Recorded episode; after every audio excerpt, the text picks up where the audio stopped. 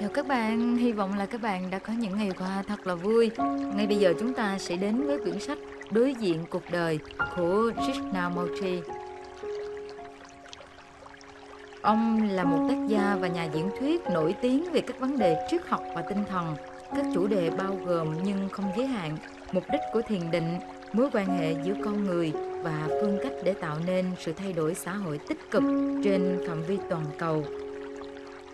Giáo pháp của Krishnamurti không hề dễ hiểu, dễ tiếp thu, chủ trương của ông làm nhiều kẻ tầm đạo bất mãn. Chỉ nội sự phê phán của ông về thẩm quyền tôn giáo đã đụng chạm đến quyền lợi của những bậc thầy non tay. Do đó, quan niệm của ông bị rất nhiều người chống đối. Thế nhưng, nếu đọc kỹ với một tâm hồn thực sự dò tìm, ta sẽ thấy Krishnamurti phải là một con người hiếm hoi nhất trong cõi nhân sinh này và cũng chia sẻ thật với các bạn. Có một bạn độc giả à, khi mà biết Salatam có ra một quyển sách mang tên là càng sâu tới đấy càng gần hồi sinh thì bạn ấy hỏi rằng là ờ, à, Salatam thích nhất là quyển sách nào vậy?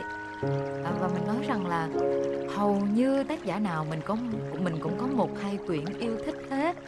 Bạn đó nói không có thể trả lời như vậy được.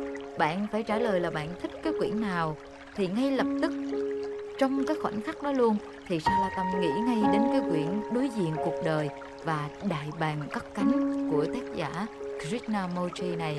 À, và tiếp đến đó là quyển trưởng thành là trách nhiệm của chính mình của tác giả Osho. Như Krishnamurti ông là một trong những bậc thầy tâm linh được nhắc tới nhiều nhất và gây ra nhiều tranh luận nhất trong thế kỷ 20 ngay bây giờ thì chúng ta sẽ đến với à, một vài dòng giới thiệu của trang bìa quyển sách Đối diện cuộc đời. Tôi quả quyết rằng chân lý là một miếng đất phi đạo lộ và bạn không thể tới với nó bằng con đường nào cả, không bằng tôn giáo nào, không bằng giáo phái nào cả. Đó là quan niệm của tôi, điều mà tôi giữ vững một cách tuyệt đối và vô điều kiện. Krishnamurti Tác phẩm bạn đọc đang cầm trên tay là tập hợp một số đoạn nhật ký và bài nói chuyện của Krishnamurti trong gần 60 năm cuộc đời diễn giảng của ông. Trong số các vị đạo sư tâm linh xưa nay thì ta có thể xem Krishnamurti là con người quyết liệt nhất khi nói về điều được mệnh danh là chân lý, là sự thật. Nghi tiếng ông là một người minh triết và giác ngộ. Nhiều người tìm đến để xin nghe giảng thuyết về chân lý nhưng không ít người bị thất vọng. Lý do giản đơn là Krishnamurti không bao giờ chịu nhường bộ, không bao giờ giảng những lời đạo lý chung chung, không bao giờ cho những an ủi khích lệ thông thường, kể cả đối với người bệnh đang nằm chờ chết hay với cha mẹ đang đau khổ mất con. Vì đối với ông, một nửa mẫu bánh mì còn là bánh mì, nhưng một nửa sự thật không phải là sự thật, và sự thật thì lại không có con đường nào dẫn đến Và bây giờ Salatam xin đọc đoạn trích mang tên Đạo Khả Đạo, thi Thường Đạo. Dòng tu ngôi sao phương Đông được thành lập năm 1911 để báo hiệu sự xuất hiện của vị đạo sư cho toàn thế giới. Krishnamurti được cử làm thủ lĩnh của giáo hội. Ngày 2 tháng 8 năm 1929, vào ngày khai mạc buổi tập hợp hàng năm Star Campbell tại Oman, Hà Lan, Krishnamurti đã giải thể dòng tu với sự hiện diện của 3.000 thành viên. Sau đây là toàn văn của bài nói của ông, được trình bày trong dịp này. Sáng nay, chúng ta sẽ nói về sự giải thể của dòng tu ngôi sao. Nhiều người sẽ vui thích về điều này, và nhiều người khác sẽ lấy làm buồn. Vấn đề không phải là vui hay buồn, vì sự giải thể là điều không tránh khỏi, như tôi sẽ giải thích với các bạn sau đây. Có lẽ các bạn còn nhớ câu chuyện này. Ngày nọ, quỷ sứ đi chơi với một người bạn. Trên một con đường nọ, từ xa họ thấy một người cúi xuống nhặt dưới đất một cái gì đó, cầm lên ngắm nghía và bỏ vào túi. Người bạn hỏi quỷ sứ, ông ta giữ trong túi cái gì thế? Quỷ sứ đáp, ông ta giữ một mảnh của chân lý. Thế thì chuyện này đối với anh thật phiền rồi đấy. Người bạn nói, không, hoàn toàn không. Quỷ sứ trả lời, tôi sẽ đề nghị ông ta hãy tổ chức cho nó. Thành định chế đi. Tôi quả quyết rằng chân lý là một miếng đất kỳ đạo lộ và bạn không thể tới với nó bằng con đường nào cả, không bằng tôn giáo nào, không bằng giáo phái nào cả. Đó là quan niệm của tôi, điều mà tôi giữ vững một cách tuyệt đối và vô điều kiện. Chân lý điều vốn là vô biên.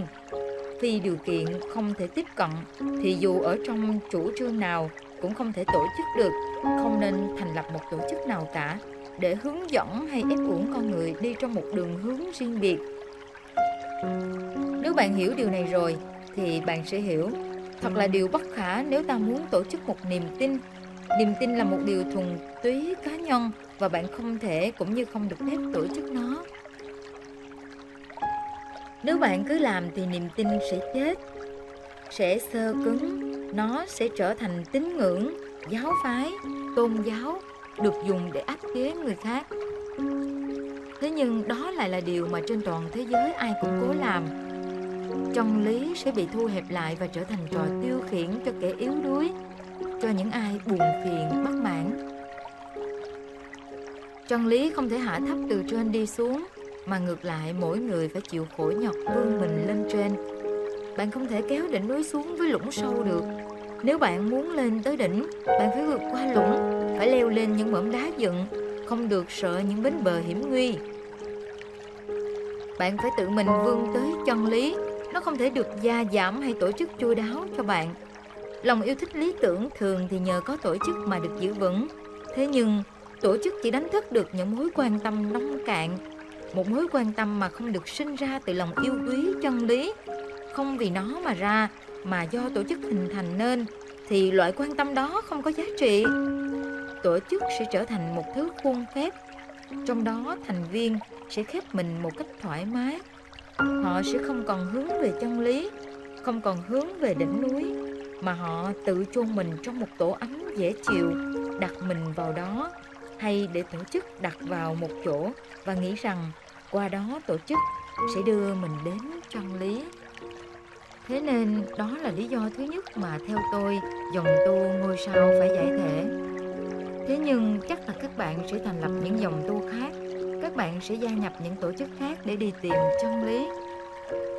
Tôi không muốn gia nhập bất cứ nhóm hội nào có tính chất tâm linh cả. Xin bạn hiểu cho. Thí dụ tôi có thể sử dụng một công ty hội đoàn, nó chuyên chở tôi đi london đó lại là một hội có tính chất hoàn toàn khác, thuần túy cơ giới, như nơi gửi thư hay đánh dây thép. Tôi có thể sử dụng một chiếc xe hơi, đi du lịch bằng tàu thủy. Đó là những thiết bị hoàn toàn cơ giới, chúng không hề có gì là tâm linh cả. Tôi xin nhấn mạnh lại rằng không có tổ chức nào có thể đưa con người đến lĩnh vực tâm linh được cả. Nếu có một tổ chức nào được thành lập vì mục đích này, nó sẽ trở thành một cây nạn chống một sự yếu đuối, một sự bó buộc, và nó chỉ làm mỗi người thêm quề quặt sẽ ngăn cản người đó trưởng thành và không phát huy được cái độc đáo của mình. Cái độc đáo mà ta phải có trong sự phát hiện chân lý tuyệt đối và phi điều kiện. Đó là một lý do nữa làm tôi quyết định phải giải thể dòng tu mà tôi đang lãnh đạo. Không có ai thuyết phục tôi đến với quyết định này. Đây không phải là một hành vi có tính khoa trương biểu diễn vì tôi không muốn có tín đồ và tôi nói điều này một cách thật lòng. Khi bạn theo chân một người khác thì bạn sẽ không còn theo đuổi chân lý. Liệu bạn có chú tâm nghe những gì tôi nói hay không? Đối với tôi không hề quan trọng. Trên đời tôi muốn làm một điều nhất định và tôi sẽ làm nó với lòng chú tâm không suy giảm. Đó là mối quan tâm cốt tủy và duy nhất giúp cho con người được tự do. Tôi mong được giải phóng con người ra khỏi mọi tù ngục, mọi sợ hãi và tôi sẽ không thành lập tôn giáo nào, trường phái nào, càng không nêu lên một lý thuyết hay một triết lý nào. Hiển nhiên bây giờ bạn sẽ hỏi, thế thì tại sao tôi lại đi khắp thế giới và liên tục thuyết giảng? Tôi xin trả lời, chắc chắn là không phải vì tôi muốn có đệ tử, không phải vì tôi có một nhóm đặc biệt của những tín đồ đặc biệt. Có nhiều người mong ước được người khác với đồ đệ mình dù cho sự khác biệt đó có thể buồn cười vô nghĩa và tầm thường. Tôi không muốn hỗ trợ cho sự vô nghĩa đó. Tôi không có đệ tử không có thị giả. Trên bình diện thế gian lẫn bình diện tâm linh. Tôi cũng chẳng màng đến tiền bạc hay yêu thích một đời sống tiện nghi. Nếu thích cuộc đời tiện nghi, tôi đã không đến cư trú tại các vùng lều trại hay trong một xứ mưa gió. Tôi nói thẳng thắn để cho rõ một lần luôn, tôi không muốn mỗi năm lại cứ nhắc lại câu chuyện trẻ con này. Có một ký giả báo chí phỏng vấn tôi. Ông ấy cho rằng việc giải thể một tổ chức là một việc làm cao cả, từ bỏ một tổ chức với hàng ngàn thành viên. Ông nói, đối với ông đó là điều vĩ đại lắm. Rồi ông ấy hỏi, sau đó ông làm gì? Ông sống như thế nào? Ông không có môn đệ, mọi người không có ai nghe ông nói nữa. Nếu chỉ có 5 người thôi, chịu nghe và chịu sống, chịu ngoảnh mặt nhìn về phía vô cùng thì cũng đủ rồi. Được lợi lộc gì khi có hàng ngàn người, những người không hiểu ngộ gì cả. Họ nằm cứng đờ trong thiên kiến của mình, không chịu muốn cái mới mẻ, chỉ muốn làm sao cái mới phải phục vụ cho cái tự ngã cằn cỗi và trì trệ của mình. Khi tôi dùng chữ nặng nề như vậy, xin đừng hiểu lầm tôi, tôi không thiếu lòng cảm thông với các bạn đâu. Nếu bạn đến một nhà giải phẫu để nhờ mổ xẻ, thì không phải ông ta giúp bạn bằng cách phải mổ xẻ, kể cả phải làm bạn đau đớn ư. Cũng thế, không phải vì thiếu tình cảm chân thật với các bạn mà tôi phải thẳng thắn và thành thật. Ngược lại thì đúng hơn. Như đã nói, tôi chỉ có một mục đích duy nhất, giải phóng con người, khuyến khích con người tìm đến tự do, giúp con người phá bỏ mọi hạn chế, vì chỉ điều đó mới mang lại cho con người sự an lạc vĩnh viễn, mới đưa con người đến sự thực chứng phi điều kiện của tâm. Vì tôi được tự tại phi điều kiện là toàn thể, không phải một phần, không phải tương đối, mà là toàn thể chân lý, là điều miên viễn. Nên tôi mong ước những ai tìm nghe tôi cũng được tự tại, không phải rồi để theo tôi. Không phải do tôi mà xây dựng một cái lòng để thành tôn giáo, thành giáo phái. Ngược lại, họ phải được tự tại thoát khỏi mọi lo sợ, khỏi lo sợ của tôn giáo, lo sợ không được cứu vớt, lo sợ thiếu tính chất tâm linh, lo sợ không được yêu thương, lo sợ cái chết, lo sợ cả về sự sống. Như một nghệ sĩ vẽ một tấm hình, anh vẽ chỉ vì anh yêu thích việc vẽ họa, vì đó là một biểu hiện của tự thân anh, vì đó là hạnh phúc, là sự sung sướng của anh. Thì cũng thế, tôi làm việc của tôi, chứ không phải vì tôi muốn được một cái gì từ phía người khác. Các bạn đã quen với thẩm quyền hay không khí của thẩm quyền và tin rằng sẽ được thẩm quyền hướng dẫn trên con đường tâm linh. Bạn nghĩ và hy vọng một người khác có năng lực phi thường như nhờ một phép lạ sẽ đưa bạn vào một thế giới của sự tự do vĩnh cửu, nơi sẽ có an lạc. Toàn bộ đời sống của bạn cứ dựa trên thẩm quyền đó. Các bạn đã nghe tôi giảng từ 3 năm nay mà không có thay đổi gì cả, chỉ trừ nơi một số ít người. Bây giờ bạn hãy phân tích những gì tôi nói, bạn hãy nghiêm khắc đi, để nhờ đó bạn có thể hiểu tôi tận gốc rễ. Nếu bạn đi tìm một thẩm quyền có thể đưa dẫn bạn đến cõi tâm linh, thì tự động bạn sẽ xây dựng một tổ chức nằm quanh thẩm quyền đó. Thế nhưng, chỉ vừa bắt đầu xây dựng một tổ chức mà bạn tin là nó sẽ giúp thẩm quyền đó để đưa bạn đến với tâm linh, thì bạn đã bị cầm tù trong chiếc lòng đó rồi.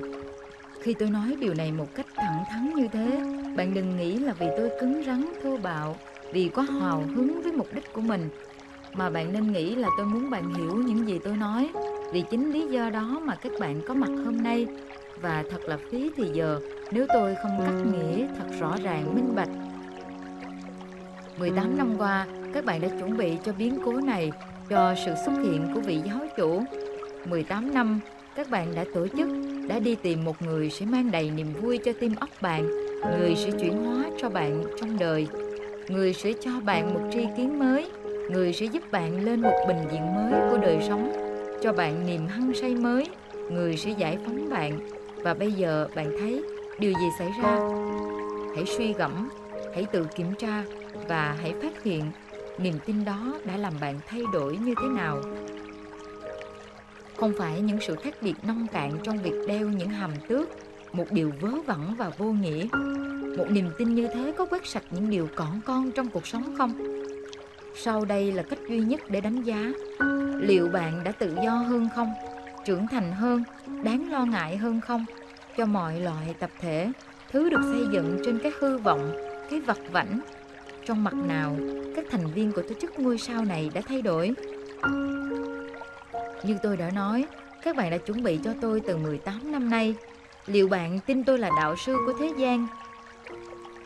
Hay không, đối với tôi không khác gì nhau cả. Điều đó thật sự rất không quan trọng. Từ lúc gia nhập tổ chức, bạn đã đem tình cảm và năng lực toàn bộ hay một phần để thừa nhận Krishna Mochi là giáo chủ. Toàn bộ là ở những kẻ toàn tâm toàn ý tìm đạo, một phần là ở những ai chấp nhận những sự thật nửa vời của chính họ. Các bạn đã chuẩn bị 18 năm và các bạn hãy cứ xem đi, bao nhiêu chướng ngại vẫn đang ngăn chặn bạn, còn bao nhiêu phức tạp, bao nhiêu chuyện vớ vẩn, các thành kiến của bạn, các nỗi lo sợ, các thứ thẩm quyền, các nhà thờ mới và cũ của bạn. Tất cả, tôi xin nói, đều là những chướng ngại cho sự hiểu ngộ. Tôi không thể nói rõ hơn được nữa. Tôi không muốn các bạn sẽ đồng tình với tôi. Tôi không muốn các bạn nghe theo tôi. Tôi chỉ muốn các bạn thấu hiểu những gì tôi nói.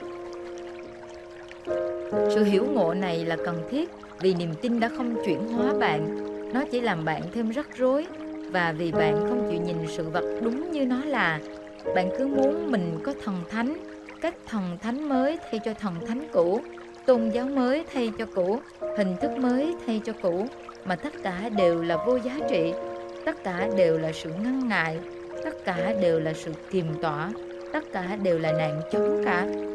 Thay vì hệ thống giá trị tâm linh cũ, bạn thay vào đó hệ thống giá trị tâm linh mới. Thay vì đi lễ kiểu cũ, bạn đi lễ kiểu mới. Tất cả các bạn đều bị lệ thuộc trong mặt tâm linh vào một người khác, trong hạnh phúc thì vào một người khác trong giác ngộ thì vào một người khác nữa và mặc dù các bạn đã chuẩn bị cho tôi từ 18 năm nay nhưng khi tôi nói rằng tất cả mọi thứ đều không cần thiết rằng phải dẹp tất cả qua một bên và hãy trong chính mình mà tìm sự giác ngộ này tìm sự phước lạc này sự thanh lọc này sự bất hoại này của tâm thì không có một ai trong số các bạn chịu làm cả. Có lẽ ít thôi, nhưng rất rất ít. Thế thì tại sao ta lại còn cần một tổ chức? Tại sao lại còn những người giả dối, giả nhân, giả nghĩ đi theo tôi, theo sự hiện thông của chân lý này? Xin hãy nghĩ rằng tôi không nói những lời nặng nề hay thiếu thân thiện với bạn. Thế nhưng chúng ta đã ở trong một tình trạng mà các bạn phải thấy vấn đề như chúng thực là Năm ngoái tôi đã nói là sẽ không nhân nhượng Khi đó chỉ có rất ít người chịu lắng nghe Năm nay tôi đã làm cho nó hoàn toàn sáng tỏ. Tôi không biết mấy ngàn người trên khắp thế giới Thành viên của dòng tu đã chuẩn bị cho tôi 18 năm qua. Thế nhưng họ vẫn không chịu lắng tai nghe tôi một cách toàn diện và tuyệt đối những gì tôi nói. Thế thì tại sao ta lại còn cần một tổ chức? Như tôi đã nói, Mục đích của tôi là giải phóng con người một cách tuyệt đối vì tôi đoan quyết rằng cái đạo duy nhất chính là sự bất hoại của tâm vì nó là phi thời gian, nó là sự hòa hợp giữa lý tính và tình yêu, đó là chân lý tuyệt đối, phi điều kiện, đó chính là bản thân đời sống. Vì thế tôi muốn giải phóng con người, vui tươi như cánh chim trong bầu trời trong, không phiền toái, độc lập, hào hứng trong sự tự tại, và tôi, kẻ mà các bạn đã chuẩn bị từ 18 năm qua, nói rằng bạn phải thoát khỏi những thứ này, khỏi mọi rắc rối, khỏi mọi vướng mắc. Muốn thế bạn không cần một tổ chức được xây dựng trên một niềm tin tâm linh. Người ta cần một tổ chức để làm gì cho năm hay 10 người trên thế giới, cho những người hiểu ngộ, những kẻ biết cố gắng để rũ bỏ tất cả những điều vớ vẩn đó và cho những người yếu đuối thì cũng chẳng có tổ chức nào có thể giúp họ để tìm ra chân lý vì chân lý nằm trong mỗi con người nó không xa cũng chẳng gần nó luôn luôn có đó mọi tổ chức không thể giải phóng các bạn. Không có người nào khác từ bên ngoài có thể giải phóng các bạn. Không một buổi hành lễ hay một sự cúng dường nào có thể giải phóng các bạn. Cũng như không bằng cách hợp nhau trong một tổ chức hay lao mình vào trong công việc. Chẳng có gì có thể giải phóng các bạn. Bạn dùng cái máy đánh chữ để viết một lá thư, chứ bạn không đặt cái máy đó lên bàn thờ và cầu nguyện nó. Thế nhưng bạn làm chính điều đó khi tổ chức đã trở thành mối quan tâm hàng đầu của bạn tổ chức có bao nhiêu thành viên đó là câu hỏi đầu tiên mà mọi phóng viên báo chí đều hỏi tôi ông có bao nhiêu đệ tử? Theo con số đó mà chúng tôi đánh giá liệu những gì ông nói là đúng hay sai. Tôi không biết bao nhiêu, tôi không quan tâm. Như tôi đã nói, dù chỉ có một người duy nhất được giải phóng cũng đủ cho tôi. Một lần nữa, chắc hẳn các bạn hình dung rằng chỉ có một số người nhất định mới có cái chìa khóa mở ra vương quốc của An Lạc. Không ai có cái chìa khóa đó cả, không ai có thẩm quyền được sở hữu nó. Chiếc chìa khóa chính là tâm bạn. Chính trong sự phát triển, thanh lọc và bất hoại của chính tâm bạn thì trong đó là vương quốc của miên viễn. Các bạn sẽ thấy cấu trúc mà bạn đã xây dựng lên là vô nghĩa biết bao. Trong đó bạn tìm sự trợ giúp từ bên ngoài. Bạn cho nó là sự tiền nghi, niềm hạnh phúc, sức mạnh của bạn phải lệ thuộc vào người khác. Tất cả những thứ đó bạn có thể tìm thấy nơi chính mình. Thế thì tại sao ta lại còn cần một tổ chức? Các bạn đã từng nghe ai nói là mình đã tiến bộ được như thế nào, tâm linh ở mức độ nào? Trẻ con thay, không phải chính bạn thì ai có thể nói nội tâm bạn đẹp hay xấu? Không phải chính bạn thì ai có thể nói liệu bạn bị thoái hóa hay không? Các bạn chưa coi trọng đúng mức những điều này. Thế thì tại sao ta lại còn cần một tổ chức? Tuy nhiên, những ai thật sự muốn hiểu ngộ, những kẻ tìm kiếm cái miên viễn, vô thủy vô chung sẽ cùng nhau đi trên con đường này với lòng quyết tâm cao độ. Họ sẽ trở thành mối đe dọa cho tất cả những gì không cốt tủy, không đích thực, cho những cái bóng giả hiệu. Và họ sẽ tập hợp nhau lại, họ sẽ là ngọn lửa vì họ hiểu ngộ. Chúng ta phải hình thành một tập hợp như thế, và đó là mục đích của tôi. Trên cơ sở của một sự hiểu ngộ đích thực này, thì nơi đó sẽ có tình bạn đích thực. Trên cơ sở tình bạn đích thực, điều mà các bạn dường như không biết, thì sẽ có hợp tác đích thực của từng người và điều đó xảy ra không vì thẩm quyền không vì cứu rỗi không dựa trên sự hy sinh cho điều gì cả mà vì bạn đã hiểu ngộ nên bạn có khả năng sống trong sự niên viễn. Đó là cái vĩ đại hơn mọi niềm vui hơn mọi hy sinh cúng dường. Đó là những lý do mà sau hai năm đắn đo suy nghĩ tôi chọn quyết định này. Nó không đến từ một động lực bất chợt không ai thuyết phục tôi làm điều này. Trong việc này tôi không để cho ai thuyết phục tôi. Kể từ hai năm nay, tôi ngẫm nghĩ nhiều, chậm rãi, cẩn trọng, kiên nhẫn và bây giờ tôi quyết định giải thể dòng tu mà tôi là người đứng đầu. Các bạn có quyền thành lập những tổ chức khác và chờ đợi nơi những người khác. Điều đó không làm tôi để ý bao nhiêu. Cũng ít ỏi như chẳng bao giờ tôi muốn thiết lập những chiếc lòng và tìm cho chúng những vật trang trí. Điều quan tâm duy nhất của tôi là giải phóng con người một cách tuyệt đối và vô điều kiện. Cảm ơn các bạn một lần nữa, cảm ơn các bạn đã cùng Sa La Tâm đến với phần trích đoạn mà Sa La Tâm nghĩ rằng là mình cảm thấy tâm đắc nhất trong quyển sách Đối diện cuộc đời của Krishna Mochi. Đây là bản dịch của thầy Nguyễn Tường Bách. Một lần nữa cảm ơn các bạn rất là nhiều và chúc các bạn có thật là nhiều niềm vui, thật là nhiều sự an tịnh trên con đường hành trình tìm về với chính bản thân mình. Tạm biệt và hẹn gặp lại.